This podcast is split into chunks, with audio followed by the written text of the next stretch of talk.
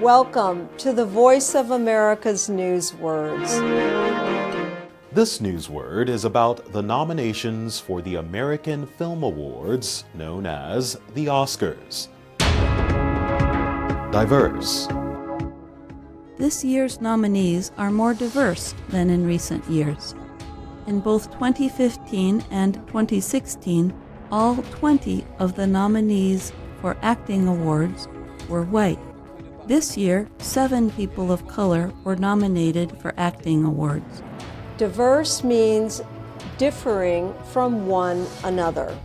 In this example, diverse refers to a better representation of minority groups among the nominations for the 89th Academy Awards.